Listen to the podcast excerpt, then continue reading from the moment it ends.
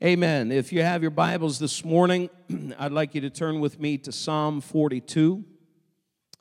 Uh, go to Psalm 42. We're not going to read the whole psalm, but Psalm 42, uh, we want to read verses 6 through 8. Uh, this morning, I just want to uh, share with you a few thoughts from uh, a few verses of Scripture in this psalm. Psalm 42, verses 6 through 8, on pursuing God in discouragement. Pursuing God in discouragement. Listen to what the Bible says. It says this uh, in Psalm 42, uh, verses 6 through 8. I'm reading from the 2011 version of the NIV. It says this My soul is downcast within me.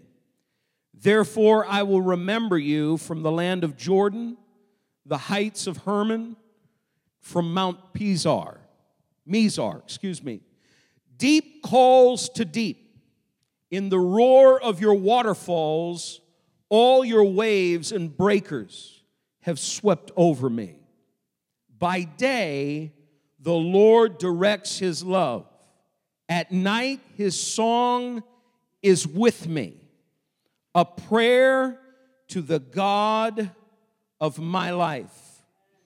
One of the most difficult things for us to ever do is to pursue God in discouragement, to pursue Him in discouragement. Maybe we could just close that one door. I'm getting a glare off a car when it hits my eyes, and uh, I, you don't want me to put on sunglasses up here, though I probably would look much cooler. Uh, I'm just not. Um, thank you. One of the most difficult things for us to do, though, in our discouragement is to pursue after God, to go after God. Sometimes we, we have this tendency on occasion to point our finger at God and say, God, somehow you're you're at fault in this. You're to blame. You know, we have taken some of the arguments that the world often uses with regard to difficulties and problems and evil in the world. And as Christians, we have had the tendency to sort of embrace some of those arguments that suggest that God should not allow any of the bad things that are happening me, to me at the moment to happen and yet He is. So, therefore, God, it's all your fault. I am so grateful that we have the scripture to run to because we find in the Bible many different examples of individuals who were dealt a very difficult hand in life from time to time and and things came at them in such a way that were negative that were contrary that were difficult for them to handle and yet though they struggled with it. And Psalms, this is the wonderful thing about the Psalms. When you read in the Psalms, you'll find how raw it is about emotion, how raw it is when it describes life, how, how absolutely honest the psalmist is. And you know, as Christians, we have the tendency to not be too honest from time to time, right? We've always got to be on, you know, up here. Well, I, I got to be victorious, or at least I got to make people think I'm victorious. But from time to time, it just so happens that we're not. The psalmist found himself in this kind of a circumstance. In this kind of a situation, the psalmist found himself in a moment of life that was terribly, terribly discouraging. In fact, he says this in verse 6 he says, My soul is downcast within me. The, the writer is crying out to God, whether it was David, we're not really sure. Maybe it was Korah, we, we're not sure. But the Bible indicates, and we know this about David. And David, if David was not the author of this psalm and somebody else was, it's okay. But David authored some other psalms that were similar to this in how it was that he felt. But remember, the Bible describes him, according to God and from God's perspective, that he was a man after God's own heart. And in the middle of all of that, a man after God's own heart would have to experience such intense discouragement. The times that we go through trials, Peter reminds us in the New Testament. And he says this to the people that he's writing to, people who had been persecuted for their faith, people who had, as they are giving themselves to serving Jesus, had had people come against them, persecute them, not just, you know, making fun of them. You know, that, that words can, can really cut, but the bottom line is when they start hurling stones at you, when they start doing things to you, then that becomes an intense persecution. And Peter writes to them and he says this. He says in, in 1 Peter, I believe it is chapter 4, I think verse 12.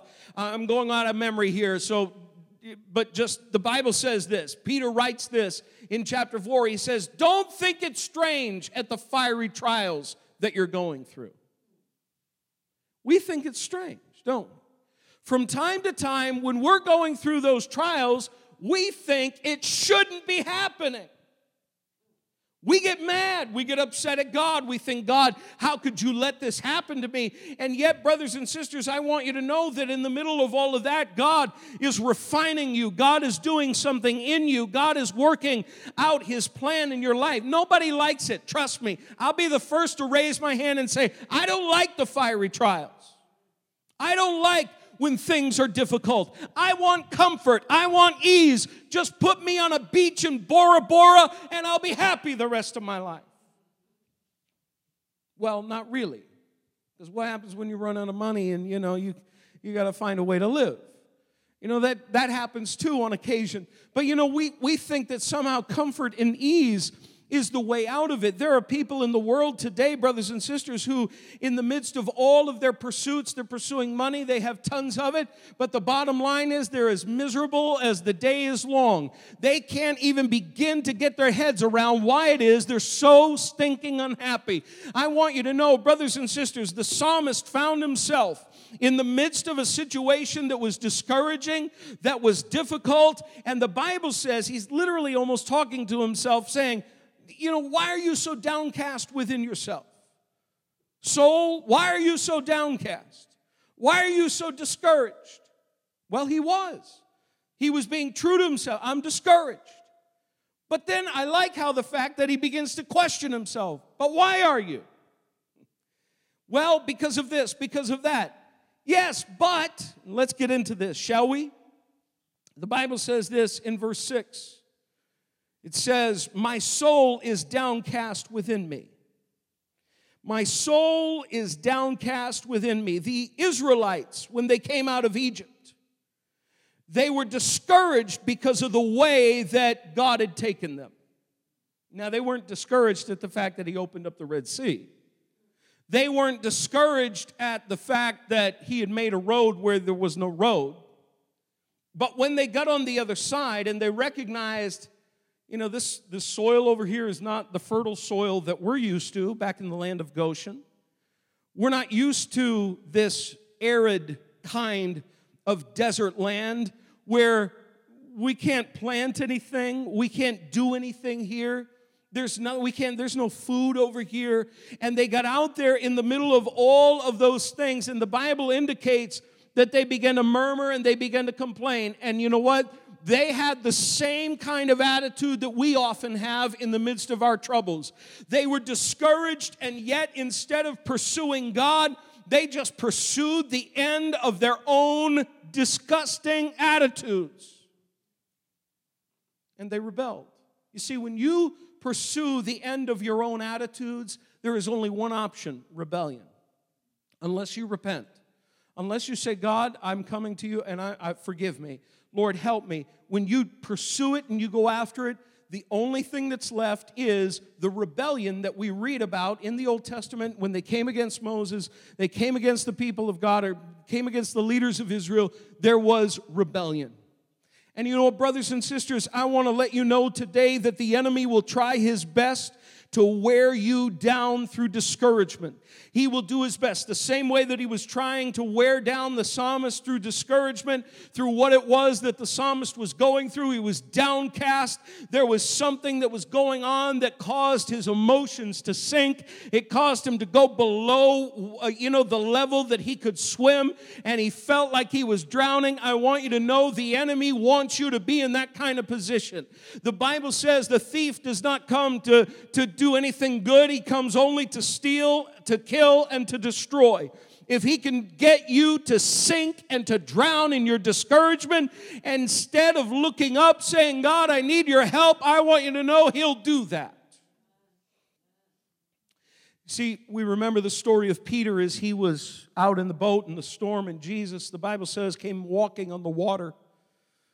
There's something that Peter did. We know, we talk about it a lot. I've, I've preached on this passage before.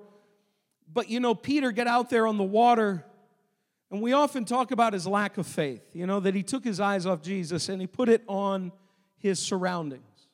He put it on the fact that he was doing something he, no human being was supposed to do walking on water. And he realized not only am I walking on water, and I'm not supposed to do that, but there's a storm. And the Bible tells us that he took his eyes off Jesus. But you know what he did? He also did this that even as he was beginning to sink, he cried out to the Master. And I want you to know you may be, be, you may be starting to sink today. It may be that you're so discouraged that you're just you're going lower and you're going lower and you're going lower. Can I tell you, you cry out to the master, you say, "But pastor, you don't understand. 2 hours from now it's going to be the same feeling. Then 2 hours from now you cry out to the master. In those those moments we we find ourselves in the midst of discouragement thinking we're going to go under and nobody's going to be able to rescue us. I want you to know there is a God who loves you. There's a God who cares about you. There is somebody in the midst of your storm, in the midst of your moment, who says, I will reach down and I can pick you up. And that's exactly what Jesus did. He picked Peter up and then he walked him back to the boat on top of the water, by the way. You see, you can always walk on top of the water when you're holding the hand of the master. And that's exactly what he did. He walked on that water back to the boat. Uh, brothers and sisters, when discouragement comes, don't allow the enemy to say, Look at what's around you. Oh, listen, you look at what's around you, you're going to swirl under, you're going to go down, you're going to go under. But God has a plan to bring the discouraged up and to lift you above the circumstance.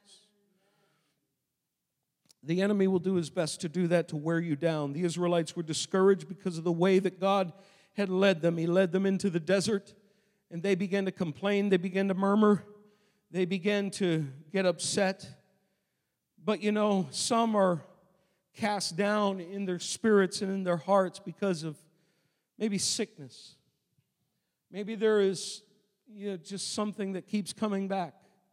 Maybe there is something that you can't seem to win the battle over in your physical body, and discouragement can come and can settle in in the midst of all of that. And you wonder why. Why at this point is this happening? And we begin to doubt and we begin to wonder, we begin to get discouraged.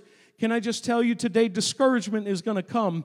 But when it comes, please begin to look up to your, your, your master. Look up to your Savior because the Bible says, look up for your redemption draws near.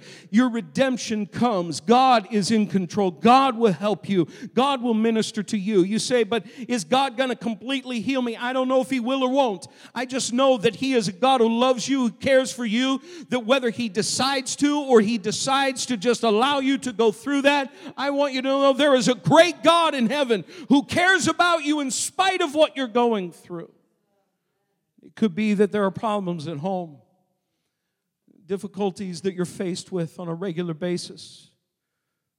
Maybe some young person looks around in their home and they say, I, just, I don't get it. I don't get it. And all of that, discouragement can come and can settle in. Maybe there are financial troubles things that are difficult to handle on a regular basis, just always trying to, always struggling, never seems to be enough. It could be that, discouragement just gets piled on top of it. It makes the battle, it makes the fight that much more difficult. You see, when you're when you're going through something, if you have hope, you can you can fight those things head on but as soon as the enemy uh, you allow the enemy because i believe that we have hope. Hope is found in christ but when we we take our eyes off him we drain ourselves of hope. I have become over the last year i've become convinced that hope is the absolute essential of life. That it's not just love. We know love is. Trust me, people need love. But I got to tell you that if somebody does not have hope, they cannot find love. You've got to have hope. If the enemy can drain you of your hope, then he has gotten you to a place where you are defeated. He wants to drain you of that hope. But listen to what the Bible tells us here and, and what the Bible says in verse 6. So the question is what was his cure? Here's what it was he says this Therefore, in verse 6, I will remember you. From the land of Jordan, the heights of Hermon, from Mount Mizar, wherever he was, he says, I will remember you, O God. You know, most of us, we're stuck in remembering how bad our life has been. We're stuck in remembering how problematic things are at the moment. We are stuck with remembering in our current situation how difficult things are. But I want you to see what the psalmist does. The psalmist takes his vision, he takes his, his gaze, his, the way he looks, and he lifts it from off his situation and he says, Lord, I'm going to remember you. Because you know what? God is the most powerful one in your circumstance.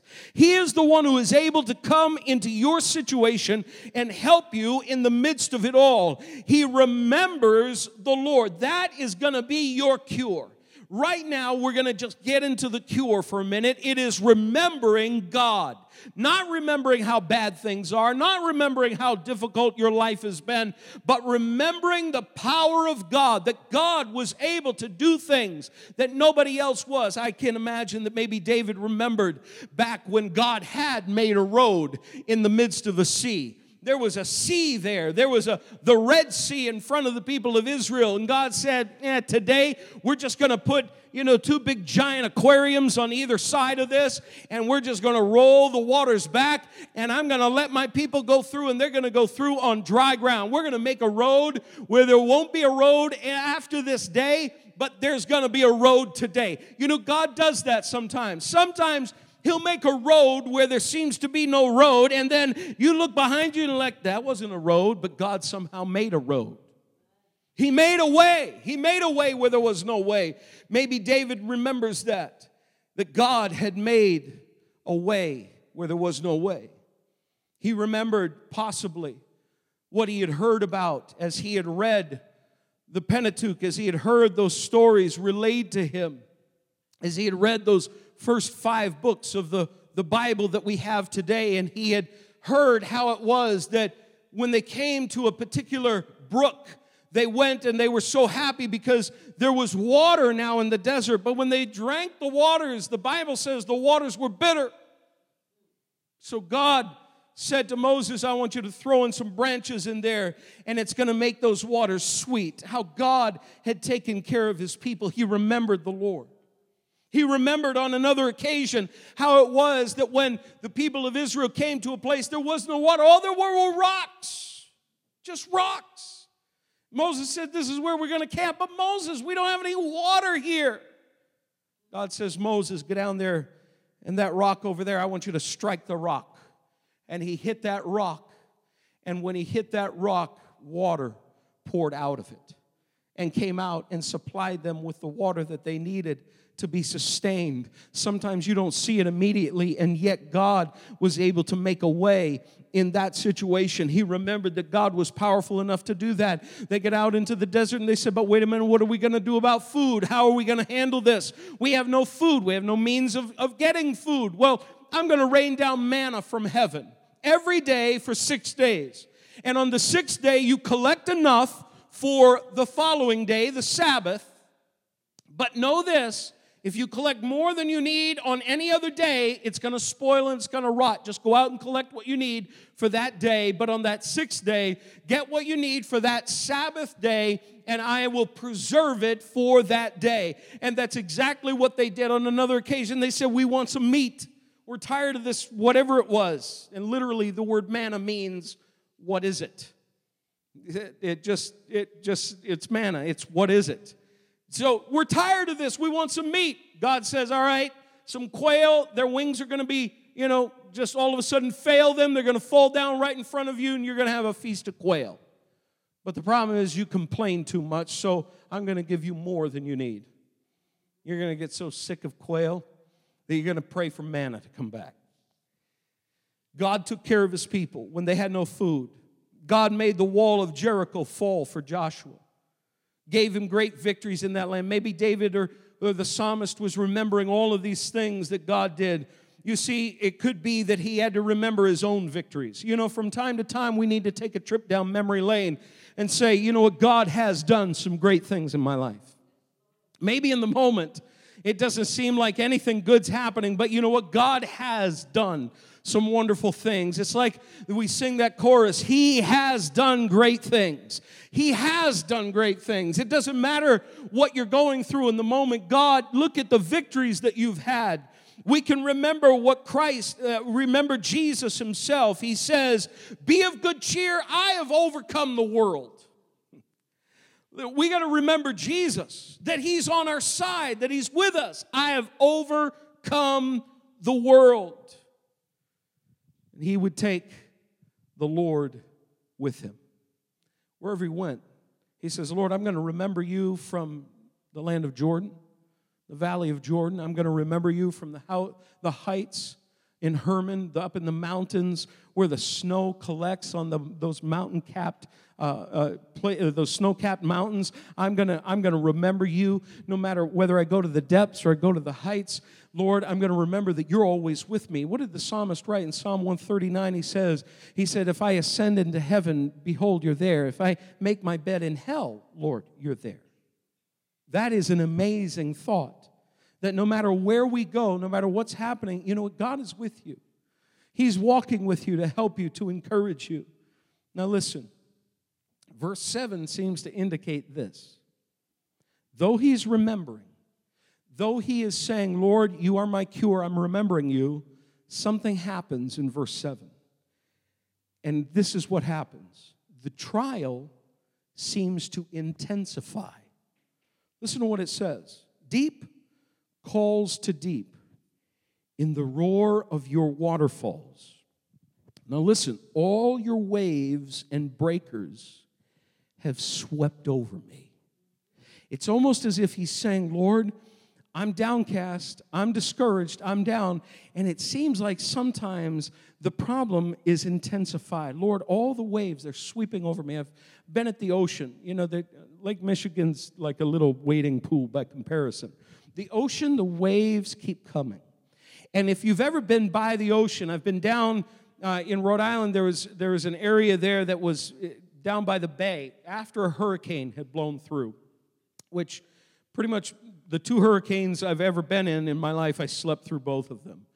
Uh, they were just that, you know, they weren't of that great effect in that particular area. Uh, but I've been down to the, the, the, the water when, right after the hurricane, the waves are still tumultuous and there's still you know, the, they're just coming in. They're so forceful and so scary. We've even seen on Lake Michigan when the wind blows, uh, you drive around that one area, that stretch right here in Rogers Park, heading up into Evanston, right around on Sheridan Road, and you're going and you, you come around. The rocks are right there, the lake is right there, and the, the water is just coming up and spraying onto the, the street. I mean, it's, it's an amazing thing. Those waves are scary. You wouldn't put yourself in those waves if you chose to, but somehow somebody can get caught in those waves and and they can't get out of them because they just keep coming and it, it just sweeps over them and it's overpowering. And sometimes that's how our trials are, that's how our difficulties are. You would think that Job, after you know, after he lost his family, that that and, and after he lost all of his wealth, that you know, it wouldn't be so bad. But now he's got boils from the top of his head. I've never had a boil. I'm not interested. I hear they're painful. But he had boils from the top of his head to the soles of his feet. And he's sitting there in the dust wondering, when is it all going to end? It seems to intensify. From time to time, our problems come And then they just keep coming, and they keep coming, and they keep coming in greater measure, more intensity, greater in number. And we wonder, God, how, how am I ever going to make it through? What am I ever going to do in all of this situation? But I want you to know, brothers and sisters, Job found the answer in the end. The answer was that God is in control, that God is in charge. Even Jonah, you know, you think about Jonah, Jonah knew he was wrong. He, he got himself into the mess. You know, he's one of those guys who trouble didn't happen to him, he made the trouble for himself. And now he's inside the belly of a big fish. He wasn't there just for five minutes when it was dark and it was terrible and it probably stank to the high heavens. And god only knows what what else was inside the belly of that fish. And here's jonah. And jonah the time is passing. He's got no way to tell the time of course. And the time is passing is going on and on. Three days. Think about it for a minute. We don't often focus on how long he spent in the belly of that fish but three days trust me you go for, you know, four or five hours in a bad situation and you're just ready to get out of it. But three days, and then finally the end comes. Brothers and sisters, I want you to know that God has an end in store for your trouble. He has an end in store for that intensifying situation. Because here's what the psalmist did, and I think it's important for all of us to do this in verse 8. And I end with this. The Bible says this By day the Lord directs his love, at night his song is with me, a prayer to the God of my life. Here's what happens he puts his confidence in God. He not only remembers God, but he puts his confidence in God. Says, God, I'm going to trust in you. I'm going to hope in you. I'm going to put my confidence in you. And he does just that. He says, Lord, I'm going to pray to you, the God of my life, a prayer to the God of my life. Brothers and sisters, when you don't know what else to do, pray.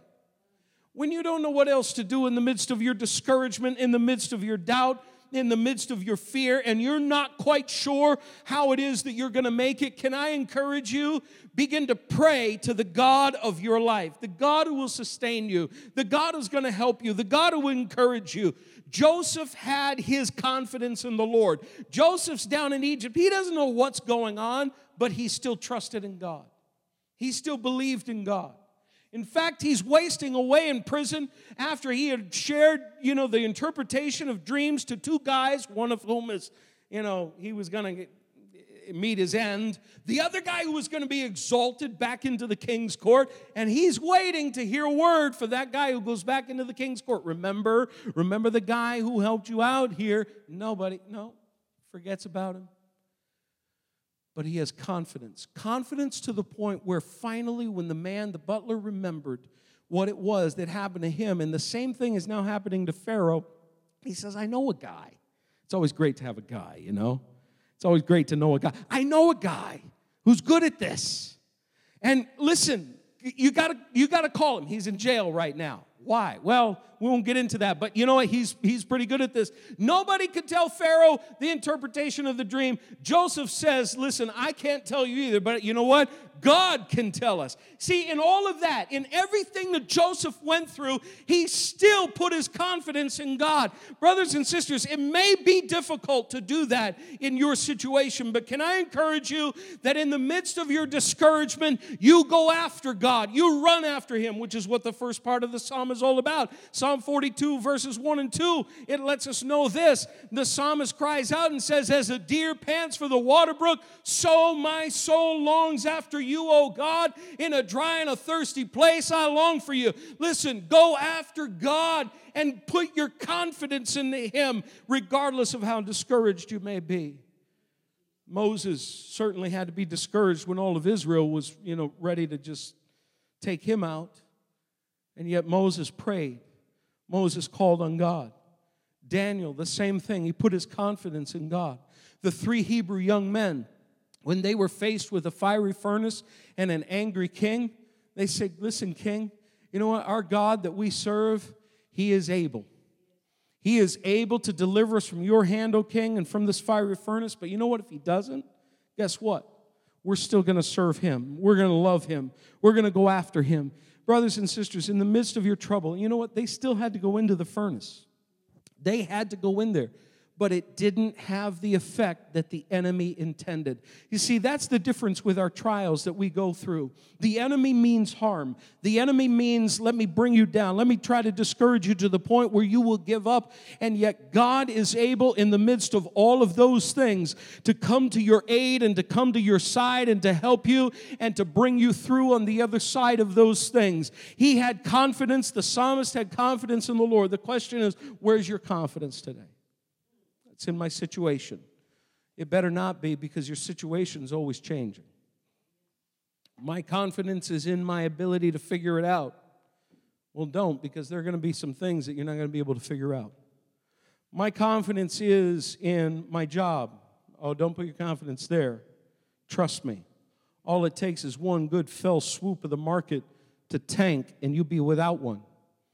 Don't put your confidence in your relationships because sometimes those relationships don't work in the way that you had anticipated. Don't put your confidence in any amount of money that you have in the bank because that can be gone in an instant with some emergency, some tragedy, something that can take place. It's all of a sudden history, it's gone. And in that moment, now you're left with nothing. So, who are we going to put our confidence in? We've got to trust in the Lord. We got to say, Lord, our prayer is to you. You give me a song in the night, you give me something worth living for.